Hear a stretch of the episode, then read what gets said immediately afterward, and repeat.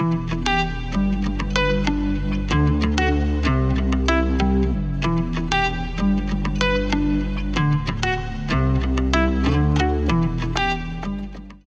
the Bible Rundown. Pastors Rob and David.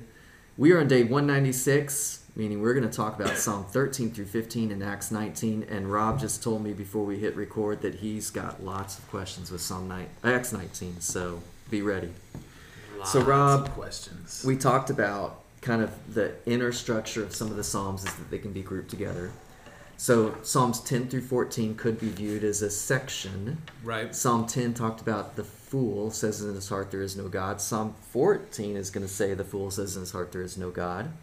So before we kind of see that and we see how it wraps up together, Psalm 13 talks about really this waiting room aspect, waiting for the Lord. Right. What what is David writing about here? Well, ever since the beginning of time in the Garden of Eden, man has been waiting for the Son of Man to crush the head of the serpent, the Son of Woman to crush the head of the serpent. And so the it's it's a return to the garden. It's it's a waiting for the Lord. uh, you know, the questions that he asked, we could probably all all ask with ourselves. How long shall my enemy be exalted over me? Um, you know, how how long is this going to continue that the wicked prosper? Um, how long um, am I going to have sorrow all in my heart all the day? How, how long is this going to happen? Um, but then at the end, he says, I trusted in your steadfast love. My heart shall rejoice in your salvation. I will hmm. sing to the Lord because he has dealt bountiful with me. So the Christian life is about waiting, David. Mm-hmm. we wait until the Lord returns to bring about his glorious work of salvation. We wait in this life many times for the Lord to act and work in and through our life, but we trust the steadfast love of the Lord and we trust in his salvation. Amen. 1 Peter 5, 6 through 7. Humble yourselves, therefore, under the mighty hand of God, so that at the proper time he may exalt you, casting all your anxieties on him because he cares for you. So why do you wait on the Lord? Because there will be a proper time. Doesn't always fit in with the timeline that we would want, but I think that's what David's pointing Yeah. us forward to, right? Maintain hope in God, cast your anxieties on him. What would you say to the skeptic that says, Well, I don't, I mean, that's just a crock. You're just waiting on the Lord. What would you say? I, I, I have something I would say. Maybe I'm asking myself that question, but I, I would say the salvation of the Lord has come. In, in part, we are waiting, but we have Christ as the fulfillment of all the Old Testament as they waited for the Messiah. Right. So we're no longer waiting for Christ to come. And we have been given the Holy Spirit, but we're waiting for his return. So, Yeah. in one sense, they were waiting for his coming the first time, the Old Testament saints. In another sense, the New Testament saints are waiting for his return. But we have the proof that he is coming again because he came the first time and resurrected from the dead. Yeah, yeah, and I think the I I would say that that is the call of God to His people, is to be a people who wait upon the Lord, but He doesn't leave us empty-handed. So even Jesus, when He's giving his his famous last dialogue in the Gospel of John, right, chapters fourteen through seventeen, in sixteen he talks to his disciples and says, "Don't be sad because I say I'm leaving." I'm actually going to leave you something better. It's better for you that I go. Right. And so I think for all of us, what the psalmist is, is pointing us to, you, you pointed rightly, Psalm 1 and 2. God is always a God who's going to contrast himself to the greatest extreme so that he gets the greatest glory. Right. So part of that is by us waiting. But we know the treasure that we have is worth much more than immediate gratification right now. Right? Yeah. It's better to wait upon the Lord and see it fulfilled in his timing in the last day than to get vainglory from getting something now. Which I think is really what goes back to the next chapter, chapter 14, right? So we talked about the fool says in his heart there is no God, but then this verse 2 is interesting. Yeah, it is. So it talks about wisdom, but it's really talking about the application of wisdom in those who would be known as God's people.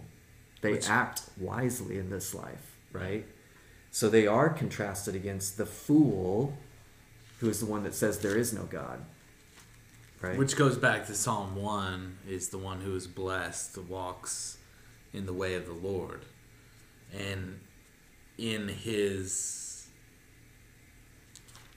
word. And ultimately, it's drawing forward to verse 7, right? Well, salvation has come out of Zion, right?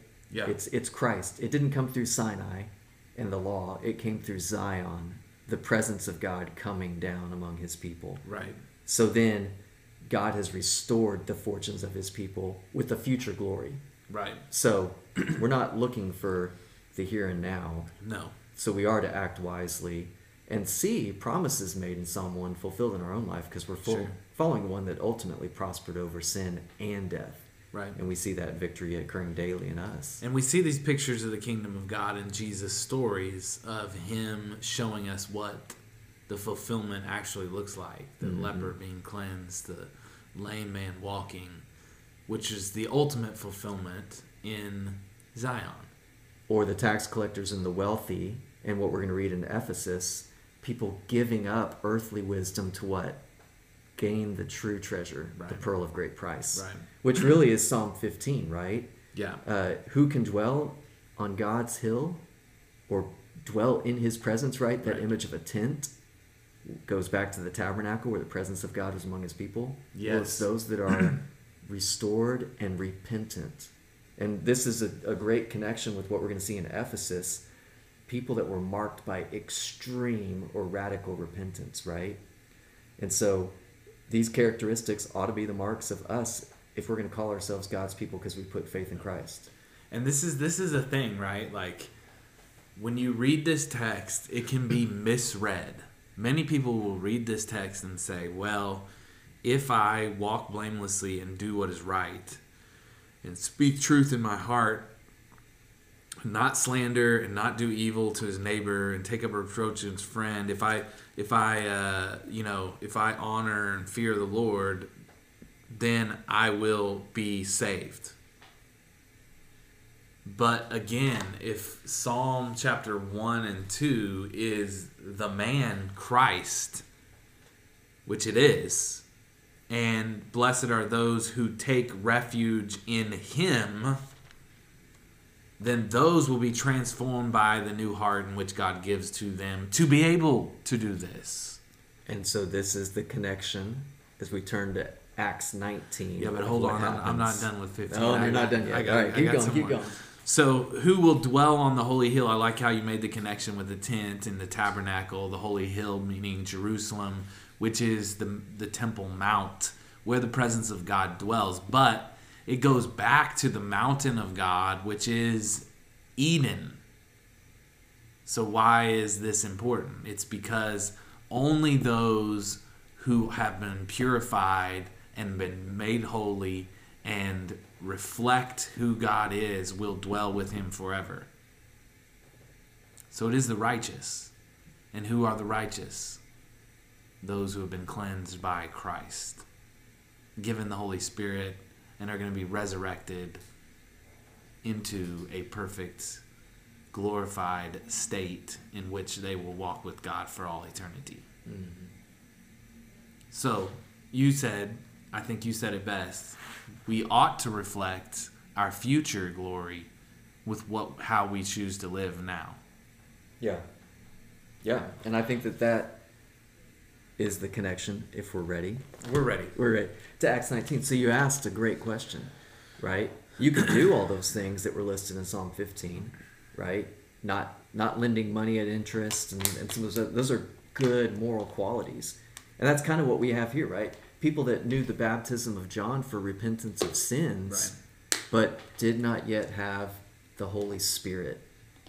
So we have two baptisms, Rob, and I want to connect it to a modern thing. So sometimes when we talk through this, we talk about the meaning of the text to the first audience, being the people where it actually happened. Yeah. But there is application for us Yes. that I want to ask you a question about. So first, I've got explain to, questions too. explain to us like what what is the difference between John's baptism for repentance of sin, Right. but then Jesus' baptism that actually gives the Holy Spirit? Why why the difference between the two? One is baptism of repentance in preparation for the coming king, and one is baptism into Christ Himself. And so, uh, one is is right is is showing that you are in need of your sins forgiven, and the other one is saying, "No, I'm baptized. I'm dead, and now Christ lives in me. The Spirit of the living God is now in my being." And so. Um, so one is representative of the spirit of the living God coming into your life. It's a baptism uh, in which is in Christ you are declared righteous by the blood of Jesus and you are able to receive the Holy Spirit. Which is why, for us, we we do not practice what's known as paedobaptism, baptism of infants, because we believe that baptism proceeds from faith, professing faith in Christ.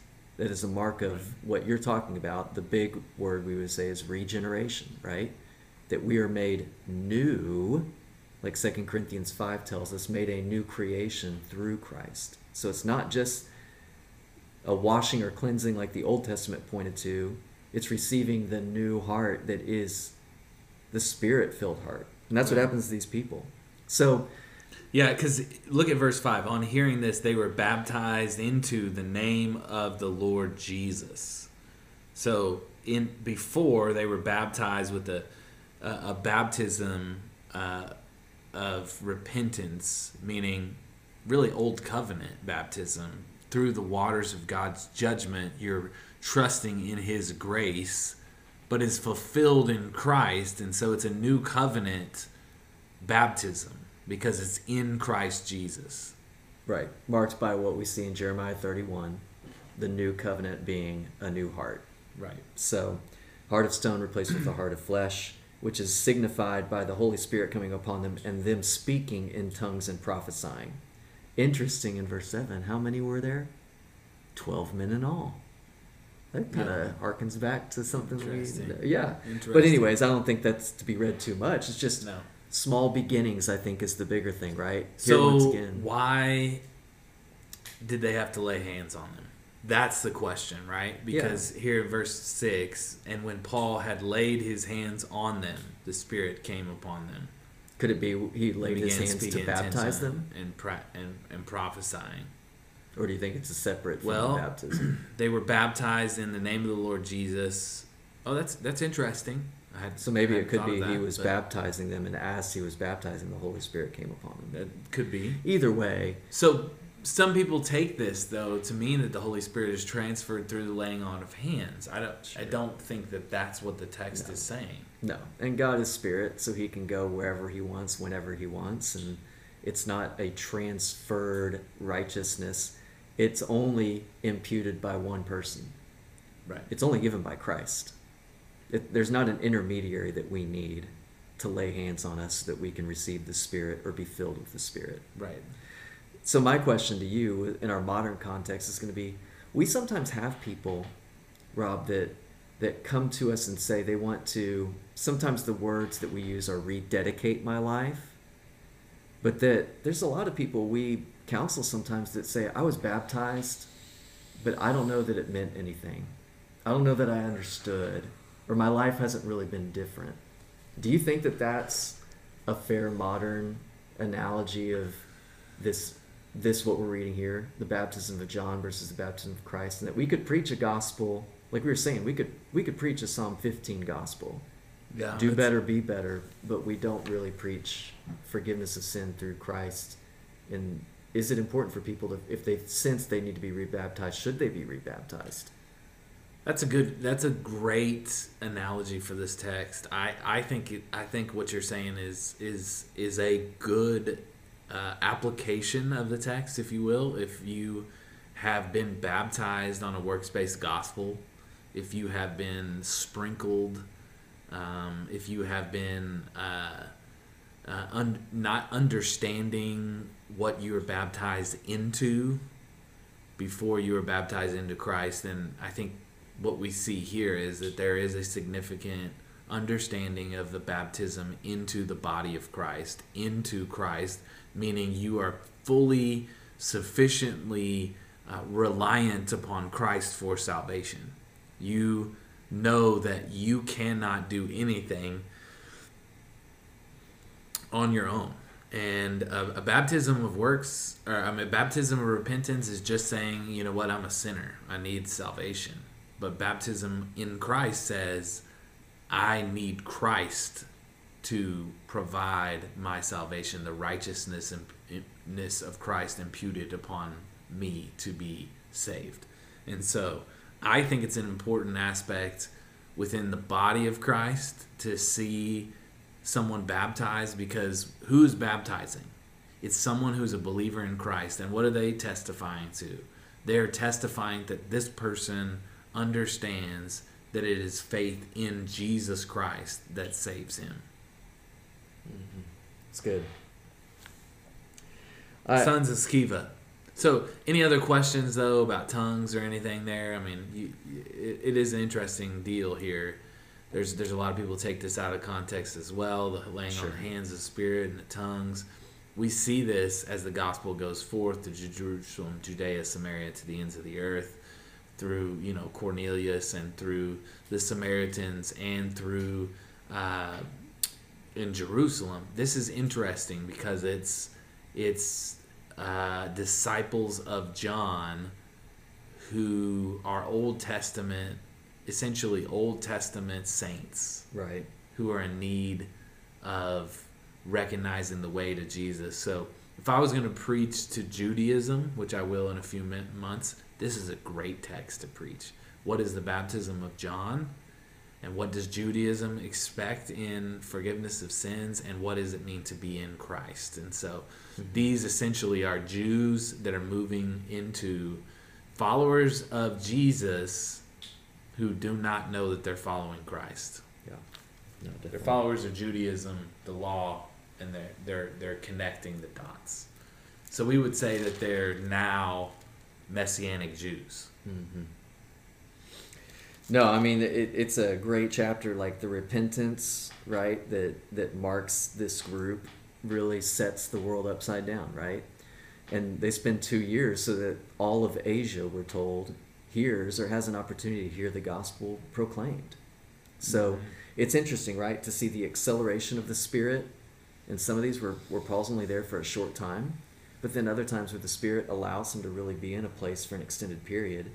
And no coincidence, Rob, that the letter to the church at Ephesus and these Ephesian elders towards the end of Paul's life really, for us, I think, kind of demonstrate the radicalness of what the church ought to represent in our own culture. Mm. So, read through Ephesians 1 through 6 and look at the unity that should be in the church, but the supernatural working of the Spirit, right? Right. That it, that should be apparent in God's people, particularly through the marriage relationships of the members of the church. But then Paul's charge for these elders to really guard the flock that has been what purchased by the blood of Christ. Mm-hmm. And so I think a church that I would look up to, right, is someone that I would pray that our church could emulate would be this this body of believers. Yeah. There's there's some messing around with evil spirits here, sons of Sceva. You don't want to mess around with the the demonic if you're not in Christ. And the other thing is, right in Ephesus, is when you call people and their idols out, they will respond in hatred towards you. It there will be some who come to faith in Christ but when you preach a gospel that says mankind is sinful and in need of a savior, and you disrupt, like you said, turn the world upside down, disrupt their world, there will be hatred that comes your way. Yeah. And here's the thing, right? person of peace concept. Alexander stands up and calms this crowd down. So the commands for us as believers to be above reproach and to conduct ourselves with wisdom towards outsiders is really demonstrated towards the end of this chapter. Where, yes, getting rid of idols and having radical repentance is going to flip the world upside down and they're going to hate you for it. But God is, if, if godly rulers are in place, and I don't mean godly in the sense that they're regenerate, but godly in the sense that they're acting within the authority that God has given them, then we ought to trust that the Lord's hand is at work, even through governments that are pagan on the surface, that God is still, just like He is here, in control of the nations and working for His glory. That'll be it. The Bible rundown. We'll see you tomorrow.